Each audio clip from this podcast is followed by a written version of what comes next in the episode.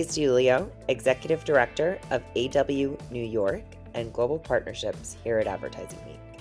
And I'm Ruth Mortimer, Global President at Advertising Week. You're listening to the Future is Female podcast from Advertising Week in partnership with LinkedIn.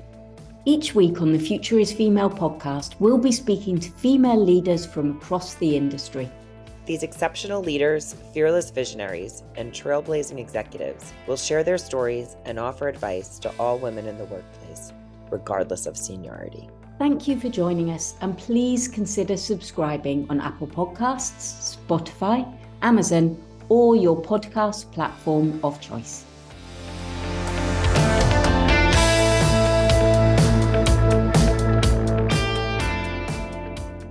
Today I'll be talking to Gerry Anyanwu, Client Director at Global and also the winner of an Advertising Week Future is Female Award, all about her agenda setting career where she juggles a full time role with entrepreneurship. Hey Gerry, welcome to the Future is Female podcast. Great to have you with us.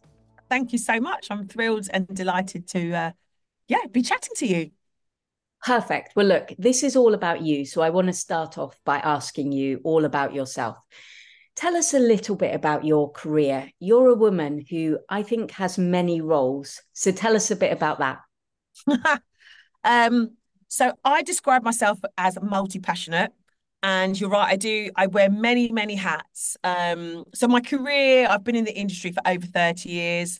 I've always worked media owner side. Um, and currently, I work as a client director at Global Media in London, uh, particularly across the um, FMCG and telco clients. Um, and I have loved my career. It's been amazing. Um, but I think five years ago, I really started to lean into who I was as a woman, as a Black woman, what gave me joy. And through all of that, um, developed the Uncommon Collective. And actually, the story, I'm going to just interject with a quick story around that. So I was at a party and a friend of mine said to me, Oh my God, you're so successful. And I did that thing, like typically English thing where you're like, Who me? No, you can't be talking about me. And she's like, oh My God, you're so. And I was like, What do you mean? She's like, You're amazing mom. You know, you've had this amazing long career for over 25 years. And for the first time in my life, and at that point, I was plus 40. Um, I saw someone, someone shone the mirror back at me and I saw myself through their eyes. And that completely changed my my outlook on my career. And I suddenly thought, oh my God, I am successful. My success was always judged by standards that weren't really set by me or set by people that look like me. And yeah, I mean, the minute she said that, I just suddenly was like, oh my God, this concrete ceiling that I've been trying to break for years and was failing at miserably I was like, I am successful. And so that completely changed everything. And then I started thinking, okay, what is it that I'm, what gives me joy? And then I recognized it was sort of leaning into L&D, seeing members of my team develop. And that really started me on the journey of like discovering what actually made me happy. And um, I've said to everyone, I realized that if I turn, if I, me now could turn up and see and go back in time to see the 13 year old me I would hands down be the next Michelle Obama. Hands down. and that doesn't mean I mean don't mean to sound big headed. It's just that there was no one that like that was like me that turned up in my school to inspire me. And really that's where the birth of the Uncommon Collective came from. My need, my desire to be more purpose led and impactful in my life. And now I'm a governor of my son's school, leading the D&I work stream. I run a social enterprise called the Uncommon Collective, which has been created to support young black and brown talent and increase their social mobility. And most recently, I worked with and co-founded the uh, initiative called Join Our Table, which is about supporting and amplifying black female talent. And I have a job and I'm a mum. I mean, you are doing so many things. It's it's untrue and unreal. Um, and I think I think it's a really interesting point about how we never believe in our own success until somebody else shows you their perspective. But why did you decide to mix kind of entrepreneurial talents? Like, presumably, you could have done more in your day job at Global. Why was it that these entrepreneurial pursuits really interested you? Do you know, I look back at that and I think I'd had some coaching, and after 20 years in the same industry, I was feeling really unfulfilled. and I couldn't quite work out. And I knew it wasn't coming from work. I was like, I'm good at my job, but it's not fulfilling me. And I couldn't work out why. And actually, a coach said to me, You have to decide whether your job is just going to be your job uh, or you're going to get your joy from outside and from external things. And I think that was the point for me. The intro, And that's really what developed my entrepreneurial spirit. I was like, actually, I'm really happy in my career, but this isn't a thing that's going to give me joy. And that doesn't mean that I'm not very good at my job, but it wasn't hitting it as it as it, it had when I first started. And so I started to look at externally. And actually it has led back into stuff that I do, but I started to get more involved in things externally. I started to invest in myself. And that's where this kind of entrepreneurial area came from because I, I couldn't find my joy in my in my job anymore. But I knew that if I looked elsewhere, there was other things that I was leaning into externally from work that I could find joy in. And then it became about how I grew those things. And actually, what's been beautiful is that I've been able to take the stuff that was external and now bring it into my job. So, for example, I also am the co-founder of the Families Network within. So I've brought, brought in a lot of the D&I stuff that I now do outside of work has now come back into my job. So it's a win-win all around. Well, that's a good point about it being a win-win because lots of women I speak to, they're worried if they've got a full-time job, they're worried to say to their employer, "Hey, I need something else. I want to do something else as well." What advice would you give them about how can you position that to your employer that makes them think, "Yeah, this is a win-win"? Oh, that's a good one. Honestly, I think I almost think I would say position it to them as look, there's there's a there's a business case as to why this could work for you. This is about personal development. This is about my learning and development. And I think that's the thing. The reasons I do the things I do because actually I'm really invested in my own personal development. Me investing in my personal development makes me a better employer in my job. So I think that's how you position it is that look, there here's a you know, here is an L&D strategy for you that allows me to develop in ways that will totally come back and benefit the company. However, I did that and didn't necessarily get the response that I'd initially hoped for at that time. And so I went ahead and did it anyway. And I found a way to merge the two because I was like, look, this is going to happen. Like, this is what I'm interested in doing. I know it will make me a better mother, a salesperson, director, all of that. And the company were a bit like, I tried to get them to do it within the company, and they were like, there's not the funding, there's not this. So I was like, okay, well, that's fine. But I'm going to look for it elsewhere. And I think the fact is, they've reaped the rewards either way because I've gone ahead and I've done it. I've been true to myself. It has benefited me, you know, as a better employee that I've now been able to bring that into the company. So advice is ask for permission, but if you don't get it, go ahead and do it anyway.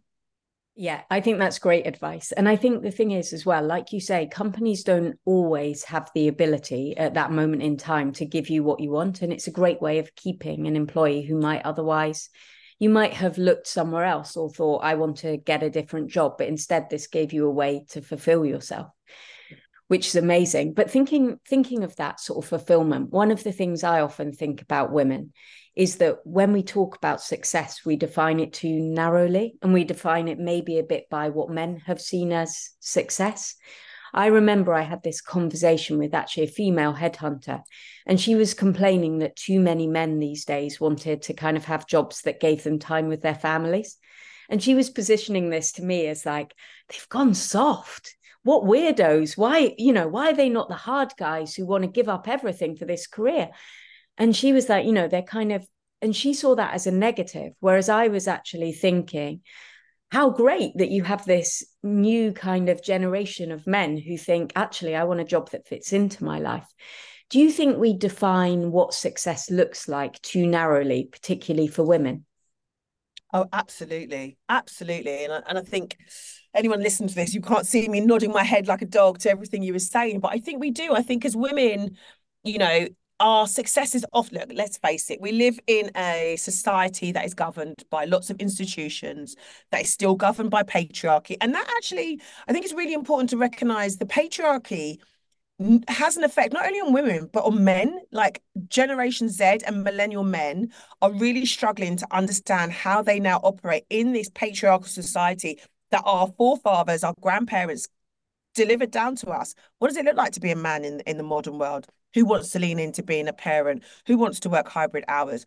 So as women, our our ideas of success are very much built on institutions and structures that we hadn't, you know, we didn't generate, and we struggle to work out be, because those kind of ladders are so high. We are struggling to achieve them. We're struggling, you know, and and and our markers of success aren't really based on our core values. And I think that's something I would really say is that a lot of the work that I've done over the last year has really been based on me understanding what my values are, how those values about who I am as a person show up. My career now is really about my values. It's moved, and I think to your point when you talked about, you know, personal development, let's face it, in this current climate, you're not always going to get uh, a, a financial increase in revenue. And that's tough. And sometimes that's what you need.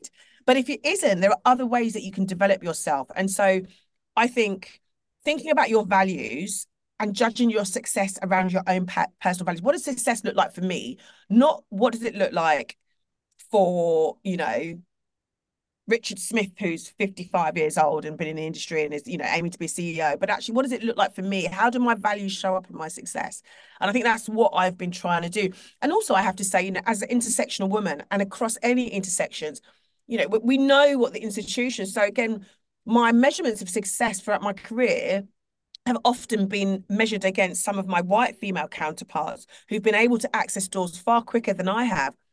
I can only, and I, it'll save that for another podcast, the sort of trauma that has left on me because I constantly felt I was failing all the time. I couldn't get past certain blockers. And I was like, well, how is it other girls, other women that started when I did, were suddenly flying and I and I wasn't. I just it, I took it so personally. It, created a lot of trauma within me. So yeah, I think our our success measures are really narrowing. But what is changing, and you you can see it, and what I love about millennials and Gen Z is they are pushing over those boundaries, and their and their success measures are actually a lot wider than you know some of the boomer generation. It's very much about well, no, I'm going to define what success looks like for me it isn't structured in this way.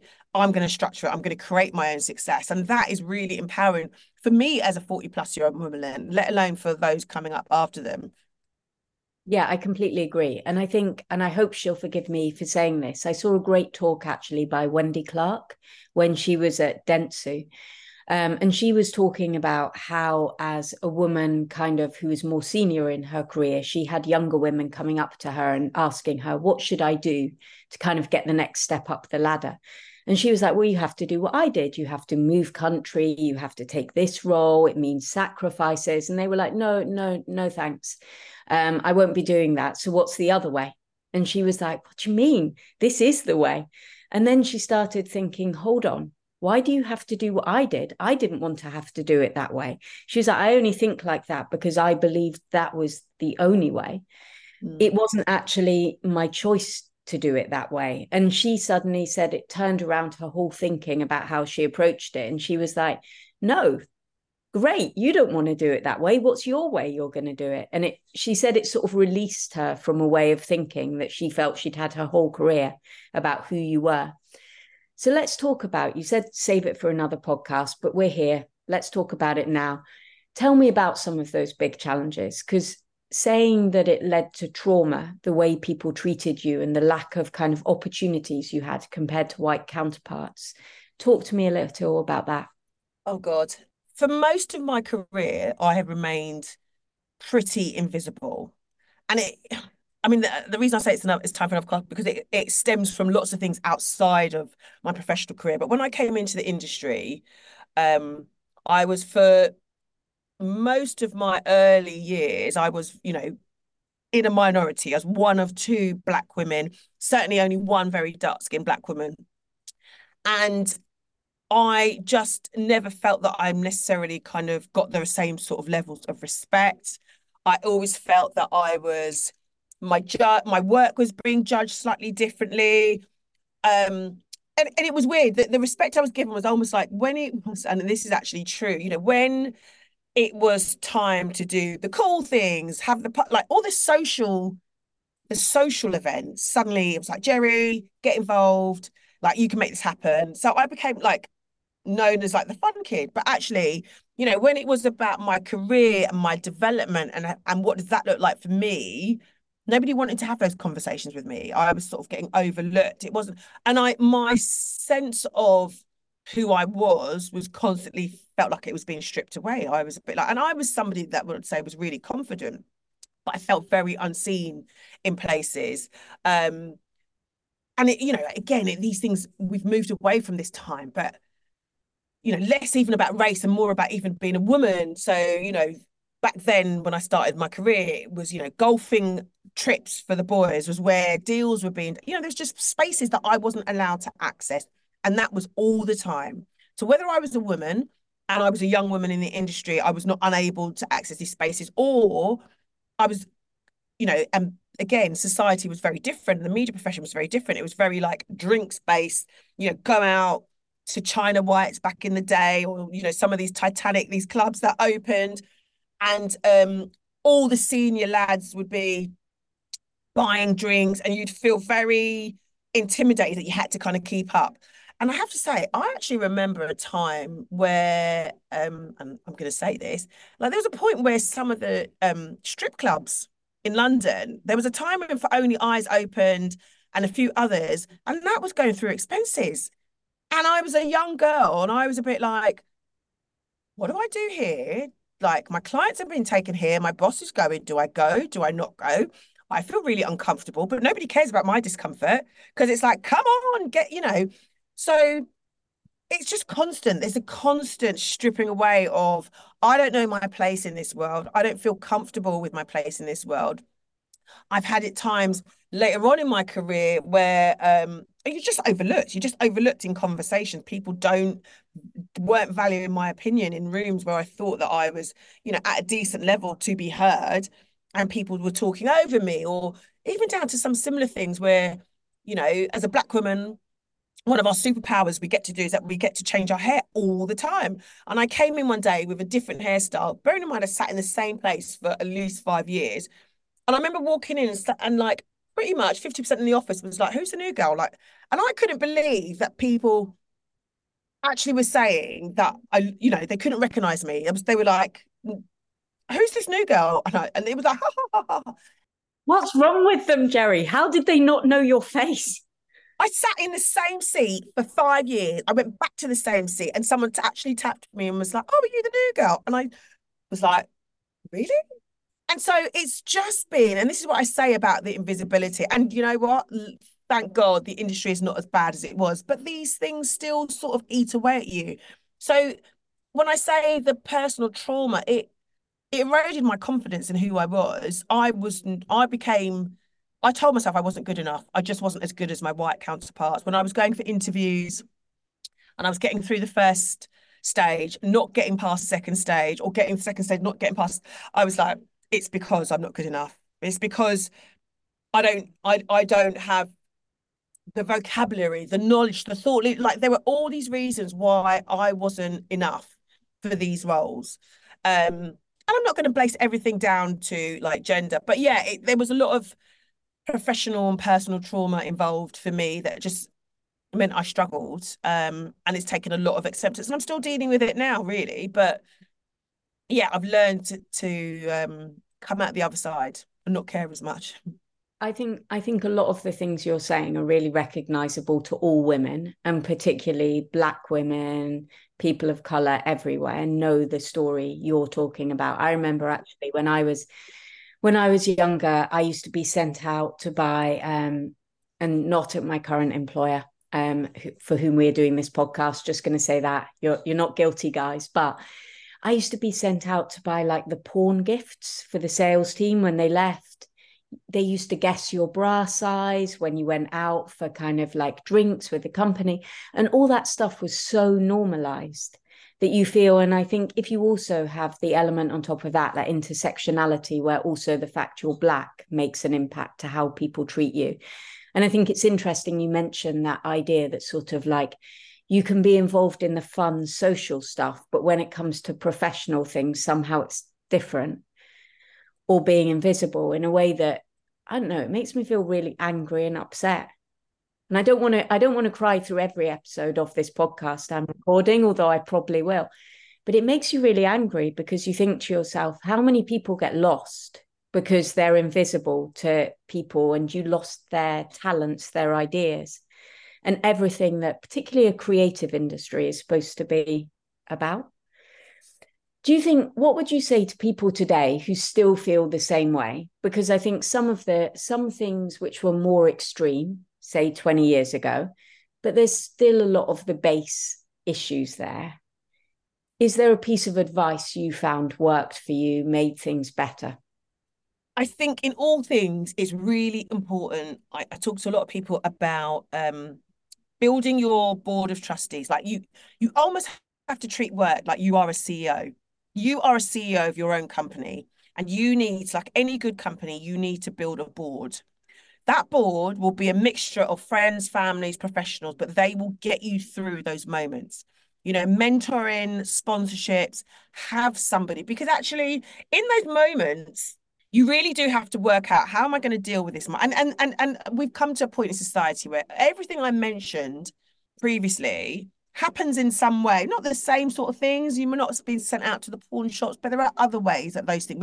You know, there are women and there are probably young guys in the industry who have been sent out to buy slightly inappropriate things and people don't think there's anything wrong with it. It is still happening. We're now enabled them microaggressions. And in those moments, you really need to work out how you're going to show up for yourself. And I think that's my that's my um I suppose piece of advice. What I've learned to do is be my own cheerleader. And when I say be my own cheerleader, I really have to think, how am I showing up for myself in this moment and that doesn't necessarily mean that I'm going to go on the attack and go on the defensive, but it might mean me saying, I don't feel very comfortable with this moment. It might sometimes me being like, actually, do you know what? I'm not going to say a word in this moment, but what I am going to do is send an email. But in those moments, the two bits of advice would be think about how you want to show up in that moment. You know, what what does that look like for you? Is it you know an instant reaction or is it just walking away or is it doing not doing anything and going to tell someone superior um and then actually having a network having somebody that when those moments do happen you can pick up the phone and be like i just need to talk to you about this because i don't know how to deal with it did i do the right thing i think those are the ways that you get through it definitely it's, it's something that's worked for me i think understanding and again i talk a lot about values but understanding who I am at work. Who, who what are my values? So for me, integrity is really important. Loyalty, honesty, you know, is really important. So when something happens, I'm like, no, this fairness is another one. When something happens, and if in my heart I'm like, this is not fair, I can't put up with this, I will speak out because at the heart of me, my value is fairness. And so I know this won't sit comfortably with me, even if I leave it. And I think that's really important. You do really need to do some work around who are you so that when moments like that happen you know how you're showing up and you mentioned the network there building your own board which i think is a great way to put it and i i think that network is so important particularly for women and particularly actually kind of across across the class spectrum across kind of different having also having a diverse network of different people one of the things I remember actually, this wasn't that long ago, five years ago maybe, I was sitting at an awards do, and everyone around the table was talking about like what schools their kids went to. And I was thinking, God, you all in, live in the same area of London. This is so weird. How do you all know the same people? And I was like, oh, do you all live near each other? And they were like, no, it's the private school networks. We all know, like, we're all part of the same private school network. And you know something that I was at, I honestly didn't even really know that existed because my own children happened to go to like the school in the next street. And you know something that you just go, oh, wow, there's a whole world I didn't know existed. And it must be pretty normal because everyone at this industry event, apart from me, I'm sitting with, is part of this network. And it made me think a lot. One of the reasons we started Future is Female is how can you create a network of women who just, you know, lift each other up a bit, put each other forward for things. Great. You've met this woman now. Maybe she'll be the right person for a job in future. Because actually, you realize you can never have enough of those. Absolutely. And it's again, that speaks to the reason why I set up um, Join Our Table. You know, there is something about the collective power of sisterhood, but of the collective power of humanity. And I think we forget that a lot of the times. You know, we are better together as people. Um, and I think that is why, you know, for me, that network. And actually, even when I mentor really young people at 13, I talk to them about be your be a CEO and any good business has a network and build it even at 13. And that could be your mom, your auntie, your teacher. Everybody can have a, a network of people that they can access for different things. And that network should be really diverse men, women, all diversities, disabilities, if you can, not always, but you know, you there is something around you are the people that you hang around with.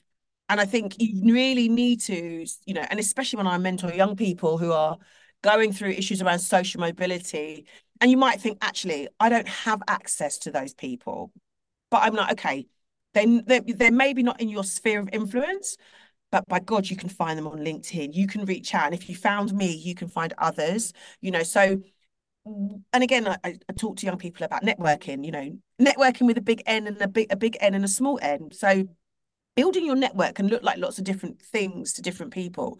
But what it's about fundamentally is having a range of people that you can lean on who can help guide you through moments in your life, professional moments in your life, who you can tap up for advice, who can advocate for you. And that's why we created Join Our Table. It was really about the amplif- amplification and the collective sisterhood around Black women, because, you know, in society, again, you know, we were seen as Black women that our voices weren't being heard. And it was like, actually, you know why why wait? Why wait for someone to give us our flowers? Let's do this for ourselves and actually let's give other black women their flowers let's amp because i think in society there's lots of great work being done but it's what's happening is it's in these tiny pockets.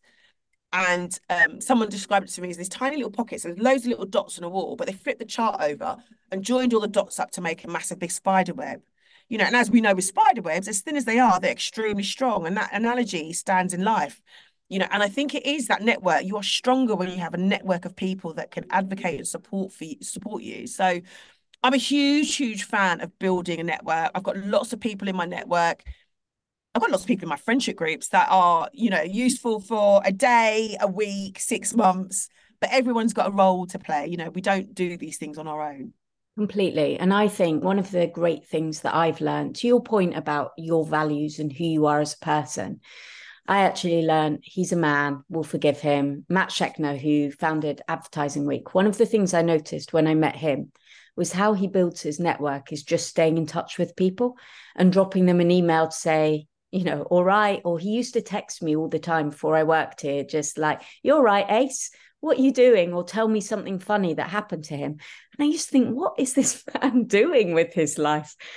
But actually, he was just doing stuff. He used to connect me all the time with other people who I didn't know. And he would be like, Ruth, you should meet this person. We work with them. They're great. I think you guys would get on. He still does it now.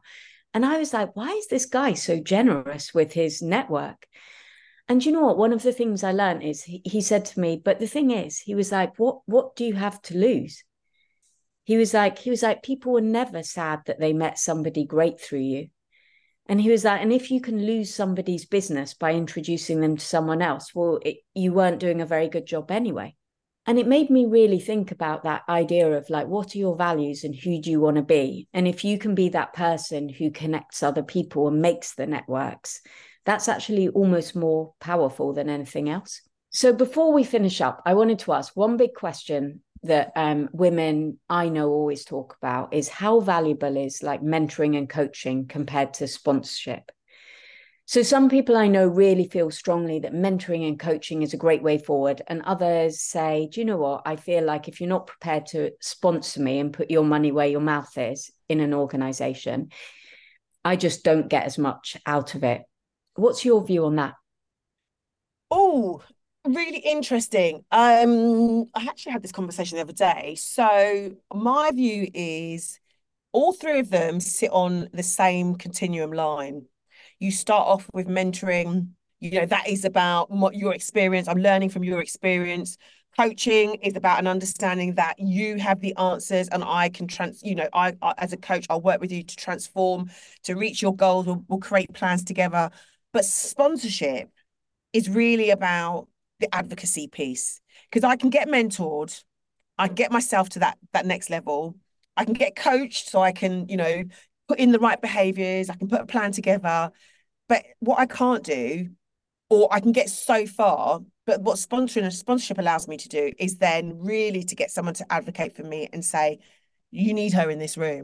I'm really honest. I have not had anyone sponsor me like my whole career.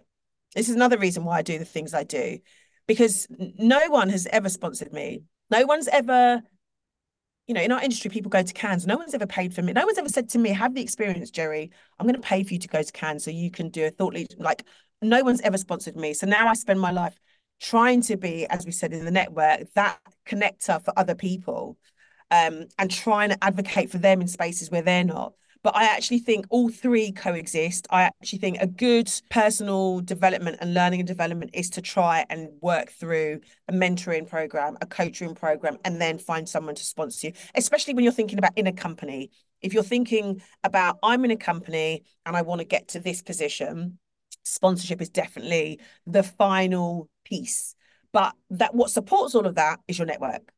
So I think again, as I said, it all sits on the same continuum. Underneath it is a network, but it starts with mentoring and goes right up to sponsorship. And I think you, you it's hard when you don't have all three. And I, I'm not saying you can't do it, but you know, I look at myself and just as we wrap, wrap up, I would say maybe again one of the reasons why I've now gone down the entrepreneurial route because I never had the sponsorship. I never had the sponsorship to take me any higher than where I'm at now. And so I was like, well, sod it now. I'm going to do what I'm leaning into my values. And maybe with if I've had that sponsorship, I would be on a completely different journey. But the great thing is I've had a network and now I'm using my network to now sponsor other women. So paying it forward. I think that's a great place to end because I think earlier in this podcast episode, you said, Hey, I felt invisible. And I think one of the great things knowing you is I think you're one of the least invisible people I've ever met. I'm like, How do you have enough hours in the day? Was it Kim Kardashian who said like we all have the same 24 hours? But I'm like I think I think maybe you don't have the same 24 hours. I seem to spend a lot faffing and kind of you know playing mobile games. And now I'm thinking maybe I'll advance myself. My thing is I don't watch TV anymore. I generally don't watch TV that something had to go and it was the television I'm not sure I can commit to this, even for like feminism. But look, Gerry, thank you so much for joining us here today on the Future is Female podcast. Thank you for sharing some of the things you went through, which, and I think some of these personal things are quite hard to talk about, but thank you for sharing it because I know it makes such a massive difference to other women like me when you hear them and you can relate to them. And it makes you have more confidence about the steps you can take next in your career. So thank you so much. I just want to say thank you because two years ago, I started on this journey of leaning into myself, and you were the first award I won. And I remember crying at home with my with my now I'm going to get upset. I remember crying at home with my son and my um my husband. And two years later, I'm in this space. So that that wouldn't have happened. You were the start of a real journey for me. So I just want to say thank you for recognizing the work that I'm doing. Thank you for having me back to tell my story because regardless of all the things I do, sometimes I still feel very unseen. So actually, to, to have this platform to be able to tell people that I'm still here and I'm still fighting um, is amazing. So thank you so much. Okay, to more visibility from here out. Thank you so much, Gerry. Thank you.